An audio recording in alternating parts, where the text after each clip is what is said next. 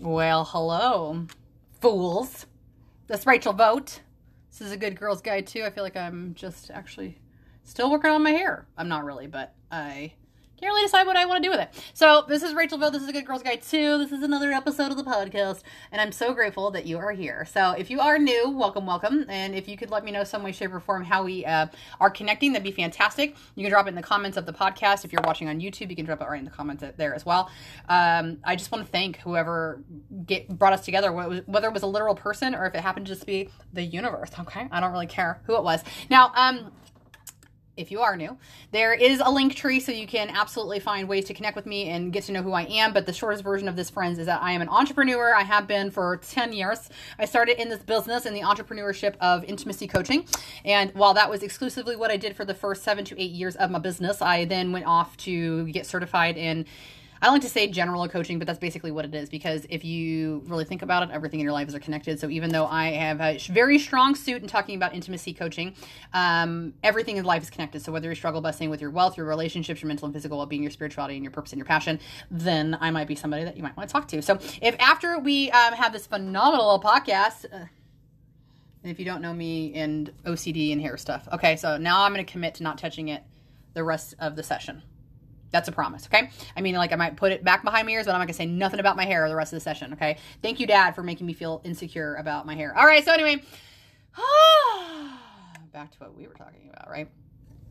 And I don't even remember. But connecting with me, right? Linktree. So whether you want to do one-to-one sessions, empowerment class, if you want to, uh, still connect with me in a free way. I have a amazing group, 18 years or older, feminine energy, over on Meta, if you call it that. It's Facebook, right? Uh, I know it's kind of ancient, friends. I'm looking for an alternative option for us to have a resource to a community, but so far that's all I got figured out as a millennial, but you're welcome to be a part of it. We continue the conversation with things like this, free access to content and information, um, and lots of lots of really fun stuff. So today today's podcast is something that I've been wanting to talk about for a long time. There's no animosity around it. Nobody's told me I can't. It just really I just haven't had the opportunity to sit down and actually film this episode. So, um, I'm excited because what I want to talk about today is being a parent. And oh my gosh, it is May when I'm filming this. I don't know when it'll go up, but my allergies have been kicking my ever living ass. I should not even put makeup on. So if I look okay to start with, but by the end I have no makeup left, that's cool. It's just kind of like the opposite of get ready with me, which is take it off with me. My face, just my face and makeup. Okay. So actually, um, before we start the subject, I know I just put the gloss on, and as, as soon as I started rubbing on my lips, I'm like, you forgot biatch. Okay, so in my uh, Facebook group, this is the group that I feel like I can still be the most transparent in. I'm trying to make a shift into TikTok and hoping that. Um, I, I know that the energy is very similar, if not the same. So I know that I could build community there, but I've just been doing it on Facebook for so much longer that I'm more comfortable. And so I'm hoping to transition into to TikTok to being able to be like like doing this, like this conversational style kind of thing. Um, but we're not we're just not there yet. We're just not there yet. And why did I scroll myself into talking about? Oh, okay, I remembered. Okay, because in my Facebook group, it's more interactive, it's more personal. There's actual relationships being built, right? I'm like, I'm not just trying to create a group where I can sell you a bunch of products and services and stuff like that. It's about literally tapping into your authentic self. So some free resources and some safe spaces for you to be able to do that. And so in the Facebook group, I often do polls um, we often like organize like our in-person events over there. And the last time we did an in-person event, I also voted for the uh, my clients to tell me like how do you want to interact next time? Like what is it that you want to do? And I did a pool party, I did a book club. Um, I I said like name your own, and then I said cannabis and connections. I don't even know what that looked like, but I just had some curiosity around cannabis, and so I thought I'd throw it out there. And I was shocked well, I wasn't shocked that pool party was number one, okay? But for those of us that aren't local and can't connect with me in that way, I was pretty shocked to find out that Cannabis and Connections was the next vote. And that was an online vote as well. And that was the number one thing that people voted for when I put it on an online poll. And so it was funny because I was really excited about it, but I'm also like, well, what does it even look like? Like I'm I'm online. So, and even if you comment, even if you like are watching a live, we're not often interacting with each other directly. So it's like, is it just me sitting there ingesting cannabis and then like hoping for the best. I didn't even know what it looked like. So I've done two lives um, in my Facebook group specifically, not on TikTok, um, where I did do a couple of sessions where I took a couple of hits and just kind of see where it went. And so I'm going to do that today because what I have to talk about, it's not controversial, but I just, what I have found with the cannabis is that it allows for me to step into my authenticity a little bit more. It allows for me to strip off the anxiety about what happens if you say something people don't like, what happens if you uh, go in a direction that people are like, I could never coach with that bitch, she's fucking crazy. Um, it allows for me to shed all of that and not only confidently say what it is that I feel like I wanted to say initially, but it allows for me to say it in a way that I'm not worried about offending people. That's never my intention anyway. So if I operate authentically, I shouldn't offend anybody. But um, I'm working on my people pleasing. I'm working on the chronic fear I have of not being accepted and just doing what I want to do. And I'm not saying that because the controversial side of cannabis, because this product that I have here is actually something that I purchased legally here in Nebraska. We don't have THC here, but we do have tons of alternative options. So I'm not even doing anything illegal. I just understand that there's a precedent for a lot of people who might think now she's not le- as legit as she was. Well, I got a news for you, boo boo. If you've been following me for any length of time, the entire time I've been a coach publicly, I have had cannabis in my life. So before my daughter came into my world, it was roughly a year or two before her when I traveled to Colorado recreationally and then found out that cannabis was actually a huge tool for me. So if you have cannabis and you, I mean, whatever form, if you smoke it, if you ingest it um, through flower, if you have um, these little things that Rachel has, whatever your method is, join in with me if you don't mind.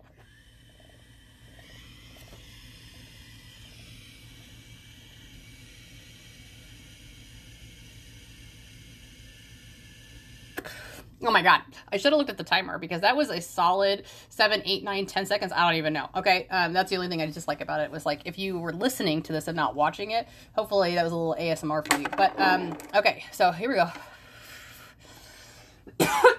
that's normal for me. Very normal for me after all these years. I'm a wiener. Okay, so in addition to that, my music just started playing in my earbud. So if you heard a little bit of um, Eddie Money, Take Me Home Tonight, Take Me Home Tonight, then you enjoyed that, right? So if you did take an edible, by the way, why don't you just go ahead and place, press pause on this bad boy and I'll see you in about 50 to 60 minutes, okay? So um, I get a little silly, but I definitely loosen up as this can kind of hit me. I'm going to take another hit in a couple of minutes, so I just want to forewarn you, okay? The topic I want to talk about today is having kids. And um, like I said, it's not controversial, and I'm not shaming anybody who has children. I'm not trying to talk anybody out of who has not had children not to have children, but I, do want to present some arguments for you if you are somebody who's on the fence. Like, I don't know if I want kids.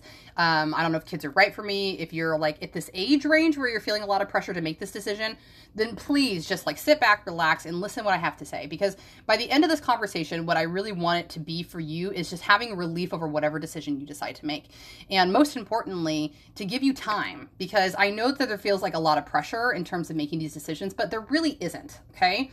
And uh, this is, it's not difficult for me to say this, but I, I worry a little bit about the amount of people who will hear the message because I'm just one mother. I'm just one mother with a blended family and three children, but I really do feel like a lot of what I've gone through in parenting has such a unique view to helping people make this decision because I've really kind of run the gamut on parenting. So let me give you the like the shortest instance of it, and I'll probably refer back to my parenting experience as well as necessary. So uh, I I have had three pregnancies. I've had two come to term, and then I have a bonus son. And so motherhood for me started at 21 years, and that is when I had Cole.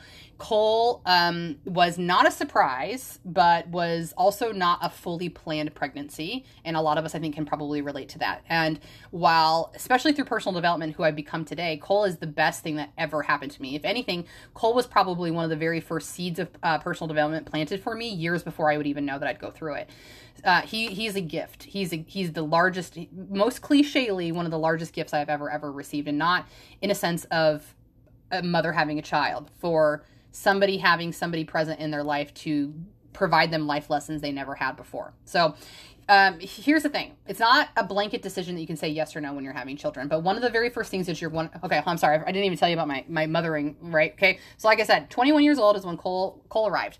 And um, i was practically a single mom for the first I mean, in the first five years of his life, I would say half of his life I was a single mom off and on. There was never really a long, consistent point that Brent and I were together or Brent and I parented.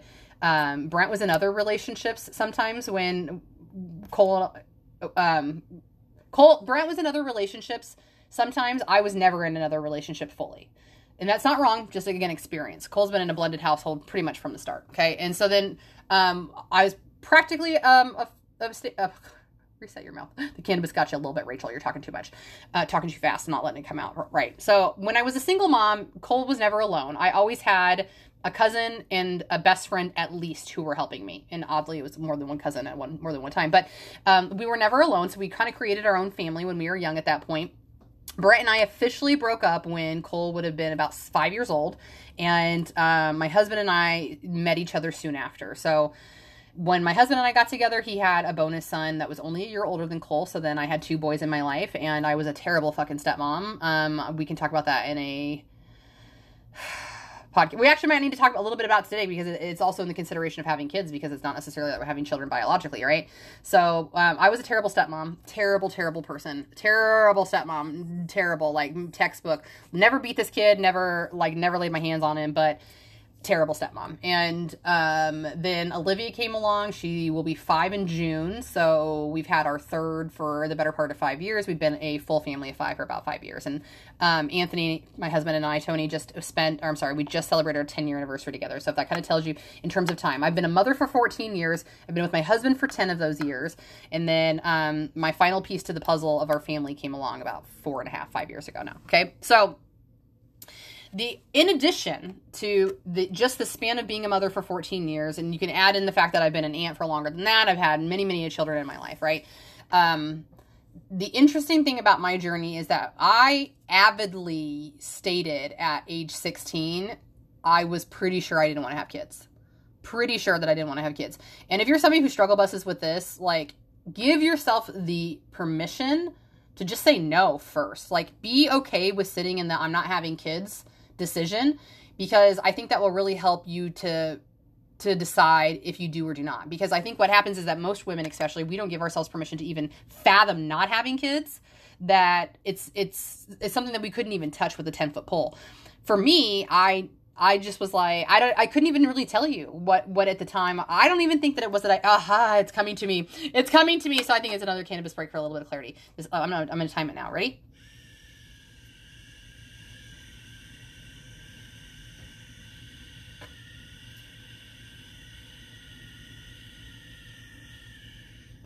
Yeah. It's approximately nine or 10 seconds. So sorry for the awkward pause. Okay. So the aha moment that I'm having right now, and I, I do believe that I was kind of keen to this at the time, well, not the time, maybe a little bit at the time, but is that I don't think in that moment that I was deciding not to have kids. What I think that I was figuring out in that moment was that having kids was the only thing that was ever told to me as a part of being a woman's identity. Like I think I was realizing that do I have to have kids?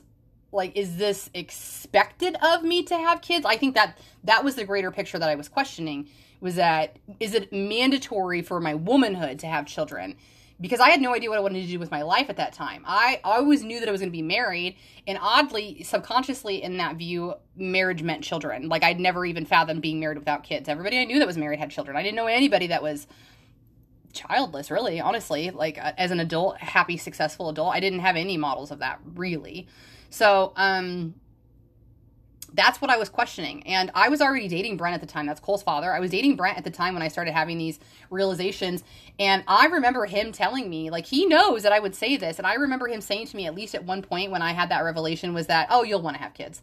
And I heard that more than once I heard that more than once when I, this was not even like a conversation that I was like advertising that I was I was making this decision about, but at 16 years old, I know that more than one person said, "Oh, you'll change your mind." Why? Or who said so? And what I find in my adult life is people who say that to other people aren't necessarily speaking the truth that you'll change your mind. What might happen is you might end up with a kid and now you can't change your mind. And um, I also believe that there's a lot of truth to this. If you've heard that misery loves company, that's very true. But there's a lot of truth to um, parents who who regret having children, parents who are regretting parenthood, parents who are regretting having so many children, parents who are regretting not ever realizing how much um, having children would change your lives. Any of these things or all of these things, I think that misery loves company. So they're going to try to sneak you in to being a parent as well because not only will you have unfulfilled dreams not be met just as much as we all have who have children there's things that had to go on the back burner to to successfully raise our children. Um, we want you to be just as mad and um, unfulfilled as us, and it's a subconscious mad because you can't really be mad that you have kids. You love your kids. Most of us love our kids. most of us don't regret our decision, but it doesn't change that we're mourning parts of our lives that we always dreamed would be there. Okay, so um, that's what I think is more true of the statement. You'll change your mind. And I don't think a lot of people realize that, by the way. Like, I don't think they're wishing ill will onto you. I just think that this is what society does. Okay. So, um, a lot of people will tell me that, like, you'll change your mind. And so, um, I did a whole podcast with my dear friend Kaylee Thomas. Go back and watch it. It's a two parter, it's a tear jerker. Um, she caught a lot of fucking shit for that podcast, by the way. Like, her and I did that podcast, and then a few months later, uh, we got together for a girls' weekend and we reminisced about that. And out of all of the people that I've ever done a podcast with, she is the m- person who has gotten the most personal feedback. Usually, people come to me about a podcast and tell me, like, and they did about that one as well. But I just want to give a massive shout out to my dear friend Kaylee because she took a lot of shit for telling her story, and that's not very fair. It's not very fair because it is her perspective. It's literally her narrative. It's literally how she viewed and experienced that life, and nobody can take that from her. If you were upset with her because of how she is interpreting her life, that's a you problem. I will tell you that to your face. Like, if you are mad at me for what I said during that podcast, or you think that I'm wrong, come at me because you are just as entitled to how you feel that that experience went. And you are allowed to tell your story. And what I really think is important is that if you go back and listen to that podcast, you won't hear a lot of blaming on Kaylee's part. I don't even know that I can really recognize that that happened. I heard a lot of acceptance of responsibility. I heard a lot of realization of her programming and what led her to the actions that she took. And also a lot of recognition that everybody who taught her what they taught her was doing the exact same thing that she recognized, but they were doing the best they could with what they had. All right, that's so important because uh, go watch that podcast. It was a good one. And so the reason I'm bringing this up is because I talked about on that podcast how well, um, as I had said, Cole might not have been planned. Cole was wanted. I wanted Cole. I wanted Cole very, very much, very much. Um, so Cole comes along. Uh, Cole comes along and he's a beautiful little baby, and things are really good for a little bit with him as well. Um, but knowing what I know now, one of the considerations that you're going to want to make about whether or not you want to have children is an age range first. Not first, I don't think this is any matter of priority to be honest. Like I think you can tackle this at any angle, but if if I had my way, no, that's not really true. If I if I asked for you to do um, one thing in consideration, one of the things to, to consider would be the age range that you would contemplate making the decision to have the child number one and then number two when it would be. Because the first one is important that you don't have to think about having kids when you're a kid. You shouldn't have to think about whether or not you're going to decide to have children at 16 17 even 18 you shouldn't have to fathom that like women are so programmed. Like i thought i was going to be married by the time i was like 20 years old. Like i thought that was normal because my mom had been my aunt had been well my aunt had not been married but she had had babies at a young age. And so like i was making this correlation that i was going to be married. And that also would equate to my happiness by the way. That's what i thought. Um, and I can also say in retrospect that that was that was my programming for um, not feeling wanted that was my emotional neglect from my dad was because I, I thought that if I could get married, somebody would then complete my happiness. And that's what I was looking for was somebody to save me from my misery and my incompleteness and my unworthiness, right? So when Cole came along, um, I can tell you that at the time I had no idea that I had had a, a child for the wrong intention or the wrong reason. I don't know. I, I don't know how I want to tread lightly on that because I don't, I, I don't want it to be perceived again that I view my son in a negative, um, addition to my life in any way shape or form i don't. This is in full this is full responsibility for my own thoughts behaviors and actions which again were only driven by what i knew.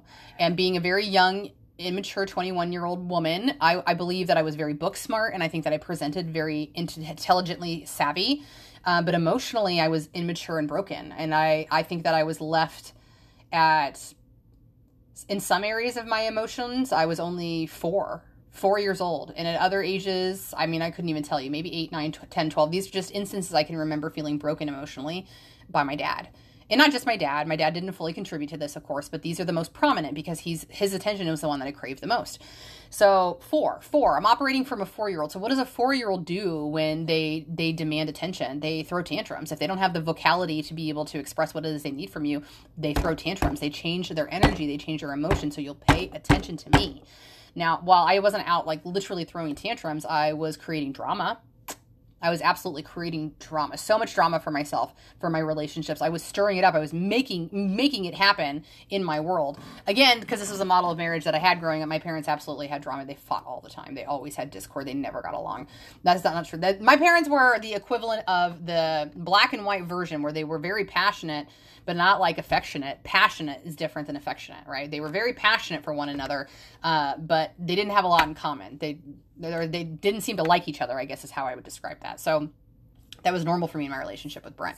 Uh, I just thought you were supposed to do that. And and with all due respect, I, I don't think Brent will ever listen to this, and the, uh, that's totally fine. But uh, I, I need him to know, and I need the audience to know as you're listening to this too, that that was not personal to Brent. Brent was a phenomenal partner. He always was in all 12 years that we were together. He was always supportive of me. He was always loyal to me unless I drove him away. And then he might have acted funny, but that was, I, am not going to say it was well deserved, but it's no fault of his. Half the time he didn't know if we were together. Um, but it wasn't personal. It, it was, I had a need he could not fulfill, and that need needed to be by me. That need needed to be to understand that I was fully worthy of love, unconditional love, an unwavering love. And I did not have that growing up. And so I, I didn't even know how to replicate it. I didn't know how to generate it. I didn't know how to manifest it. So I was out doing what I saw at home as well as from movies, music, television, and books. And I read a lot of romance books because it's that's what my mom had. Um, I read a lot of Cosmopolitan because that's what my mom had. I read a lot of Goosebumps books, which doesn't really translate very much romantically, but um, how about television? Like, I don't know about you, but I watched a lot of TV growing up. And when I transitioned into the pre-teenhood, even like TGI Fridays, uh, TGIF, I mean, I guess if you ever watched that like segment that was for preteens, um, things like Clarissa Explains It All, or older generations would have watched Snick on Nickelodeon, or um, Kenan and Kel, uh, which is more of a sketch comedy too. I was thinking of like what was that one? Uh, Sabrina. That's what it was. That was the girl from Clarissa went to Sabrina the Teenage Witch, and those even those television shows where they might not have been as high drama as say like Grey's Anatomy, they were the stepping stool into Grey's Anatomy for drama for preteen. So you know you thought about um, that you thought your boyfriend was trying to call somebody else, or you fought about the fact that you weren't going to make it to prom, or these insignificant things in not not to say that those experiences don't matter in life, but turning these into chaos or finding a way to make drama be surrounded by some of the most important memories of your life. That's what I was taught because those were the scripts I was watching about relationships because nobody was intentionally sitting me down and saying, listen, relationships are great. They feel amazing. They're so important for your longevity and for community. Uh, what's really important is understanding how you like to be loved. What is it? What is it that you feel like are your needs? How do your needs get met? And this is not appropriate language, of course, for a three, four, or five year old because they're not going to digest or understand it. But you can equate it to like, what do I do with Olivia when we're having big feelings? Like, what does my daughter say to me? I'm feeling frustrated. I can see you're feeling frustrated. Why are you feeling frustrated, right? Because if I can give her the name to the emotion, she can then tell me. And then I can dissect with her why she's feeling that way. What would have happened to me when I was angry and a young child? Don't talk to me like that. Who do you think you are? Go sit in a corner any of those things might have resonated, but I didn't even get that far because I was so fearful of getting into trouble, which would have meant that I was not loved, that I didn't even go that far. I was always well behaved, almost always well behaved. And if I was doing nasty things, I shouldn't go that far, but if I was doing things I wasn't supposed to, then I was being so secretive about it. And I had a plan and a backup plan that I wasn't going to get caught or I had a reason for a reason because I was going to talk my way out of getting in trouble because getting in trouble was fear of not being loved. So, um, all of this conversation that I'm having with you is important to know that like I had no understanding of this until the last couple of years. And so unfortunately for my kid, my kid was definitely affected, but he was then a byproduct of what Brent and I didn't know any better. We didn't know any better. So all of these things, and did I want drama in my relationships? No, honestly, I didn't. Like I struggled with why didn't I get along with my partners? Why didn't I have passionate love with my partners? Like those were hangups that I was struggle busting with all the time. Like I always felt like there had to be more. And I also, again, in retrospect, there was a lot of things that I did that it's hard to say that they were conscious or subconscious. I feel like there was a mix of both, but I did so many things to keep the upper hand in my relationship and not necessarily about control, but about safety of independence. I uh, my my name was on the house. My name was on the car. Like and it was not joint. It was not joint because it was going to need to be an easy clean breakaway. And I I even knew getting not getting engaged, but like going through the wedding planning process with Brent, I knew that we were not going to be together. I shouldn't say I didn't know we would be together forever, but I could I knew that divorce was always an option. I knew it was on the table. And um, I don't see that with Tony. And again, that's not personable to Brent. Like that could have been anybody in Brent's place. And I know that may even sound worse. But again, that was just my exit plan that I needed to have because even after watching that dysfunction in my family of two married parents for so long, they stayed together until I, all the kids were out of the house. Cole was already born. I, I think Cole was two or three when my dad like came to tell me that he was leaving my mom. So even after all that dysfunction, I knew I had saw that there was the opportunity for a way out later down the road. So that's important. And the reason I'm telling you all of this portion, right, is because one of the things in retrospect that I know I should have had and I wish I would have had for Cole was just personal development awareness at the time because what I said, I, I didn't know any better. I didn't know I could choose different for him. I didn't know that I could make life more fulfilling for him or loving or content or safe, mostly safe. I feel like I didn't really foster an environment that allowed for him to grow within his confidence. Um, and because I was so insecure with myself that I didn't give him the opportunities he needed, like, I mean, there's a lot of different things. It doesn't really matter. I, I, I, can sit in retrospect and understand these now. Uh, but if that's the first thing, right? Is like coming again to the realization and understanding of the programming because why do I want to have kids? Was I told to have kids? Is it because society conditions that just because I have the ability to reproduce that I need to? Uh, do I want to have children because I had such a poor childhood that I I need to give myself the opportunity to redo everything? Um, as Kaylee very very boldly talks about that she knew that she needed to have a child because she needed something that would love her unconditionally and that she could love unconditionally because she had not had that. I feel like that's so brave to be able to admit. And most importantly, um, because being in, in righteous and radical acceptance of that allows for you to be fully present that you're not doing it anymore or at least working towards steps that you can love your children healthfully you know what i mean so um, getting clear on what the intention of having children is is is so important because you might find that as much as you've been conditioned to believe that children will fulfill your life, you might not need that. I fully believe that. I I I don't have to coach a lot of women yet on this, but it is not uncommon for women between the ages of like 22 to 35 to feel the pressures of, procreation.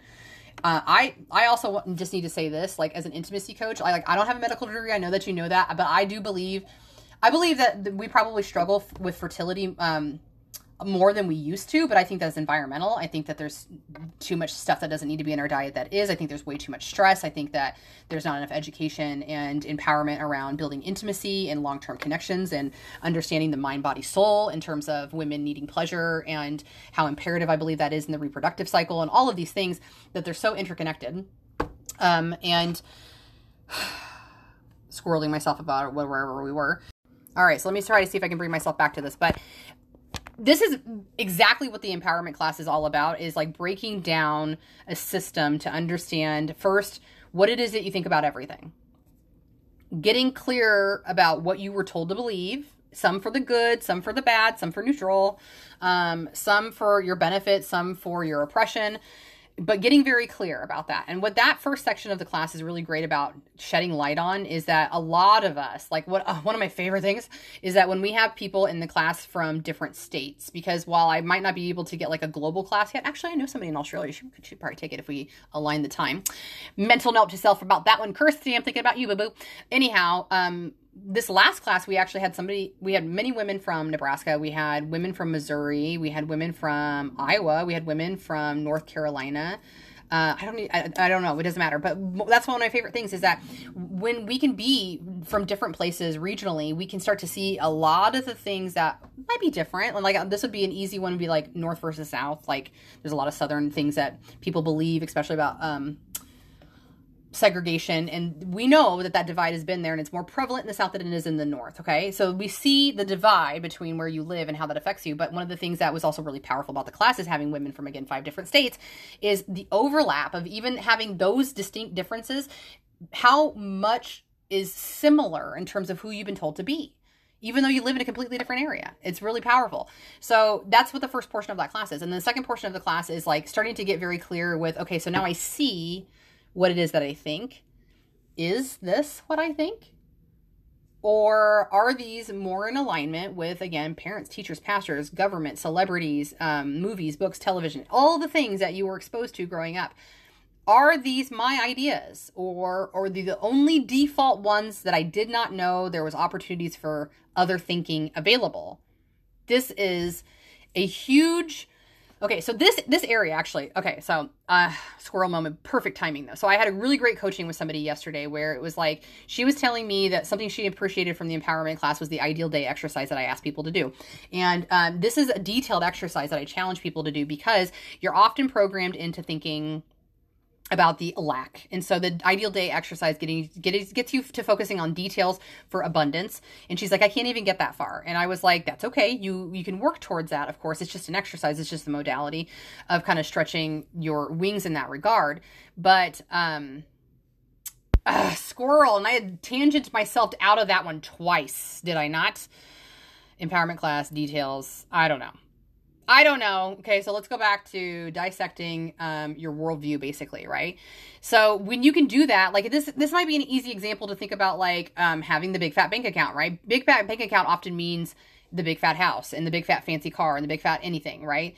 But if that's not important to you, having just a sufficient house to live and not necessarily needing a bigger house than necessary I said that twice, right? Uh, that that's sometimes still hard for people. It's hard to dissect because most people's ide- ideology is to keep up with the Joneses. The more things I have, it means the more successful I am. It means I'm also happier. And if you don't have those things, then that equates to not being happy, not being successful, which means they're not being accepted societally and all these things. If even if for the for the most part, if that's like what you want to believe is I can have less, I can have enough. I don't need more we usually have to dissect from that that's okay. And it doesn't mean that i mean less in this world and that i can exist just as much as those other people.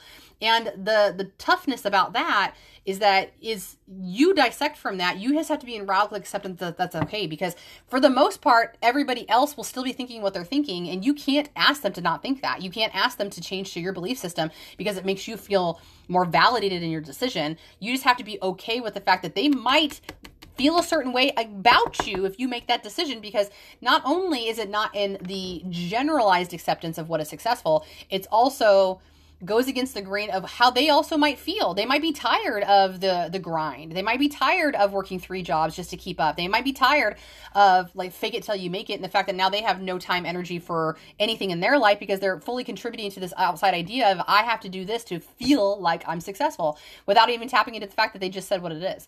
Do you even feel happy? Do you feel successful or do you just feel like you're keeping up appearances? Okay.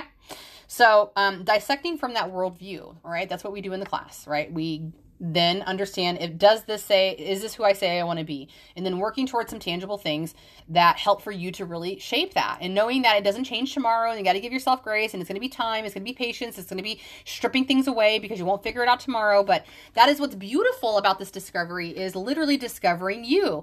A lot of us never get this opportunity but we need to because it's not wrong uh, it's not wrong to be different. It's not wrong to have different views but a lot of us think that it is because they think that it's going to separate us in general, but separate us from all of the things that we've ever known. That's very hard to do because you have to convince yourself that it's okay to let go of the identity of who you thought you were supposed to be, and they have to too. But a lot of the time, you might be in radical acceptance of that faster, especially because it's going to feel good.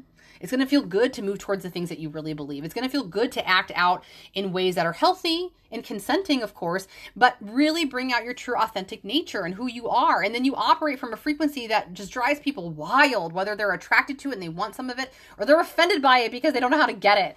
That's usually subconscious. But anyway, okay, so you dissect from the idea do I want kids? Okay, is it not that kids are going to be fulfilling for me because I've been told that that's what's going to happen? What is my ideology? Why is what is my intention behind having these children? Okay, So when you can kind of get there, which is what your 20s is all about, because you finally get away often, this is your first experience of getting away from everything you've ever known.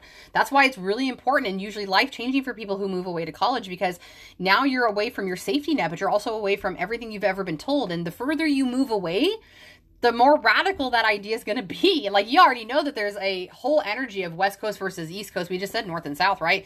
So you know that. And if you if you were to take either of those categories, north, east, south, or west, and then put them into the Midwest, welcome to a completely different world as well. We're weird here. I feel like even though Midwesterners do have a complete their complete own identity, it's almost as if we don't have an identity and that's our identity.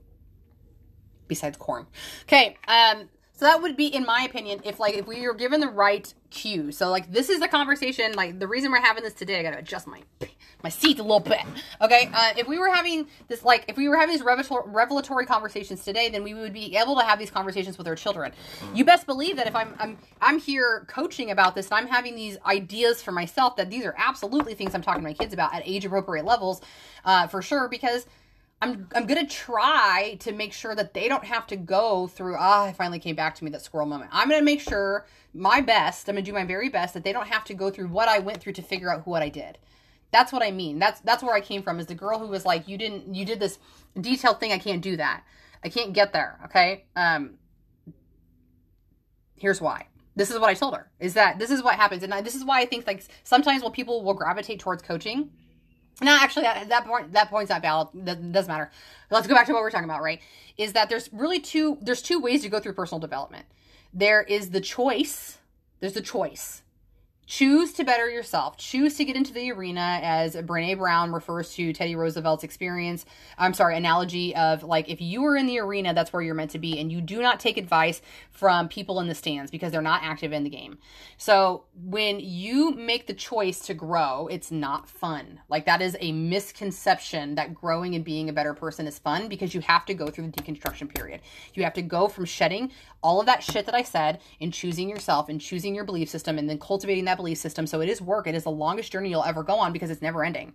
It's never ending because you're always going to be changing. You always have different experiences, different exposures, different seasons of life, and you have to be open to that and being okay with it as well. Okay, so that is one way is to actively choose. Now, why would we do that? Why would we choose to go into unknown? Why would we choose to center ourselves in a space that we have to choose self over pride? Why would we, you know, any of that? Why would we do that? We most often we won't.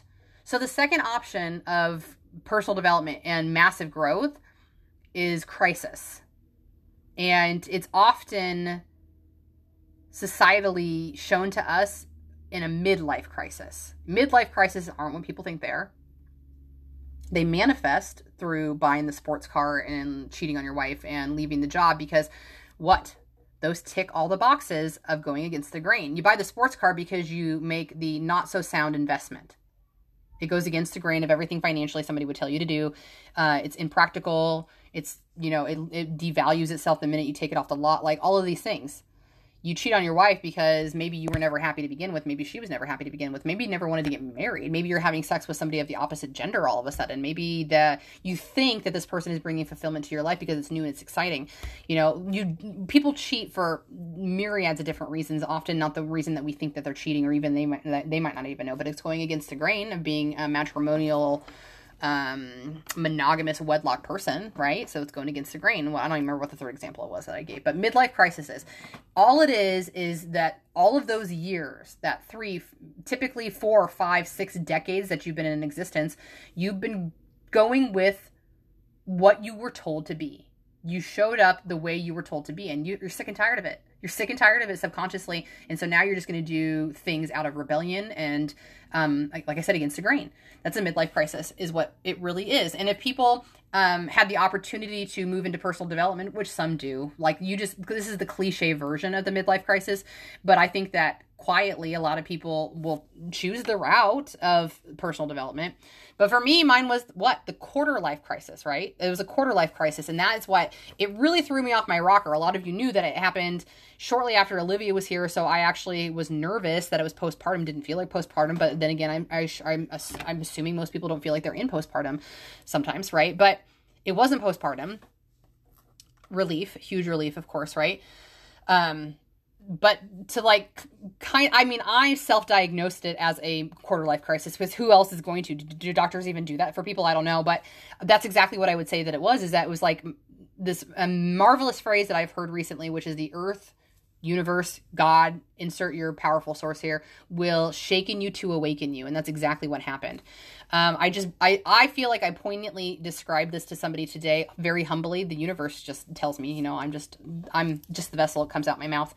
Um, personal development is tricky because the, one of the massive turnaround points for a lot of people is the level of isolation that you'll go through because you feel like something's wrong with you. And it's nothing's wrong with you. It's that you're literally literally shedding an identity that who you have been all of your life and it's scary because it's like you shatter into a million pieces when you do and then you put the pieces back together individually to create the person that you know you're meant to be. And you're just discovering it piece by piece and it's painstaking. You can cut your hands on the glass because it's broken but you bandage yourself up and you put it back together because it will be the most beautiful masterpiece you ever create.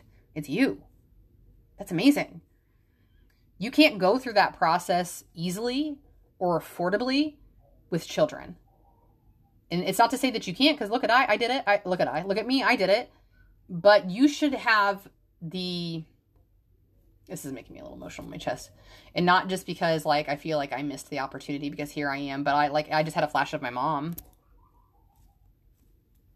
My mom never got the opportunity to spend time on her she never got the time to heal. Um, it's not to say that she never could, but you know, she was born in '59, and so I think I determined she turned 63 this year. I think she'll be 63 in a month.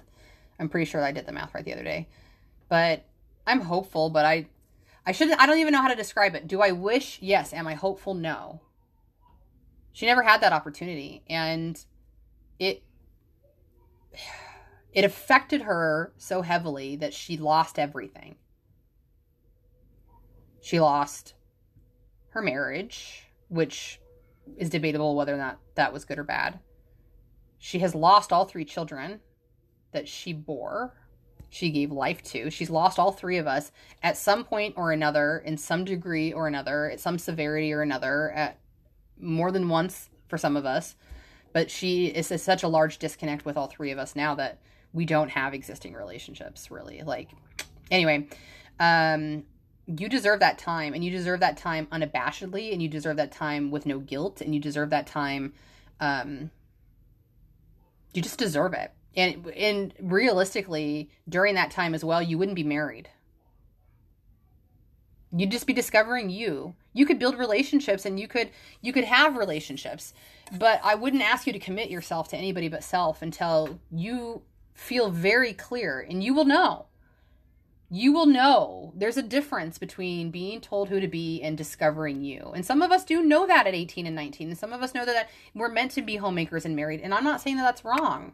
I love my life and I know that this was the life that I meant to be in this um what is the word? Carnation? That's the word I was going to in this carnation. I know that. I know that this is my purpose. I know that this all contributes to my greater success. I know that my lessons learned will not be the lessons I thought that I would be learning at the end of this lifetime. And I know that the identity that I created for myself is um is there, but I know that there's more to it than I expected that would contribute, I guess. So I can hear my daughter giggling, like cackling out there. And we only have like 15 minutes left, and I'm not even like to the second part of like the consideration you need to make for yourself. But you deserve that. Like if you think about it, you don't have any of that time at home. Like if you grow up in great households, which is what we're trying to do right here, is to plant these seeds for you, whether you're a parent now or you will be a parent or you'll influence other children, that they'll be able to confidently make decisions on having babies and when those babies are at appropriate ages they'll set them down and say listen your needs are important and at the next level they'll say listen this is how you really discover what those needs are listen at the next level this is how you communicate those needs at the next level you talk about consent and privacy and safety and at the next level you talk about like unverbalized expectations lead to um, resentment. Okay, like you'll you'll get to that. You'll get to this understanding that every person who comes into your life is a huge gift, and it doesn't mean that everybody is permanent, and it doesn't mean that every person that you hook up with is your soulmate. But that person is just there for now, and you'll raise such an amazing human being that it will become normal and natural that they'll check in with each other as they grow in their friendships, but also in their intimacy, and it would be so normal that it'll be a monthly or a seasonal, uh, quarterly conversation. Then we sit down and say, "Hey, are you feeling loved?" Um, if you're feeling, if you, you're good, okay, can I talk about what I need? And uh, I, can we talk about whether or not we can meet those needs?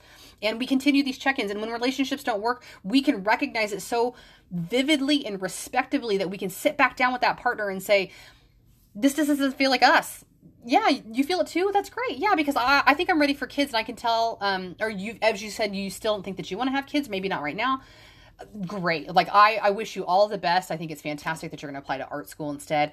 Yes, please keep in touch. I love you so much, and you brought so much to my life. Like it's been amazing. Thank you. And uh, yeah, oh, oh yeah, yeah. Thanks for wishing me luck on finding a partner who is ready to have children as well. I appreciate that. Like it sounds batshit fucking crazy that we would be that normal neutral about it, but why not? If your best friend came to you and was like, "Hey, I'm ready to apply to art school," if you were truly best friends and you had personal development, would you feel abandoned and anxious? Anxious and a little bit jealous at first, sure, but your good personal development skills would teach you that those those are normal, natural emotions to feel, and it's just trying to tell you you're going to miss her. And then you'd be able to feel that for a second, maybe just say, "Oh, that's so fantastic. I'm going to miss you terribly, but I can't wait to see what kind of long distance friendship we're going to have while you do this thing that you need to do for yourself." Which fucking feels better, friends?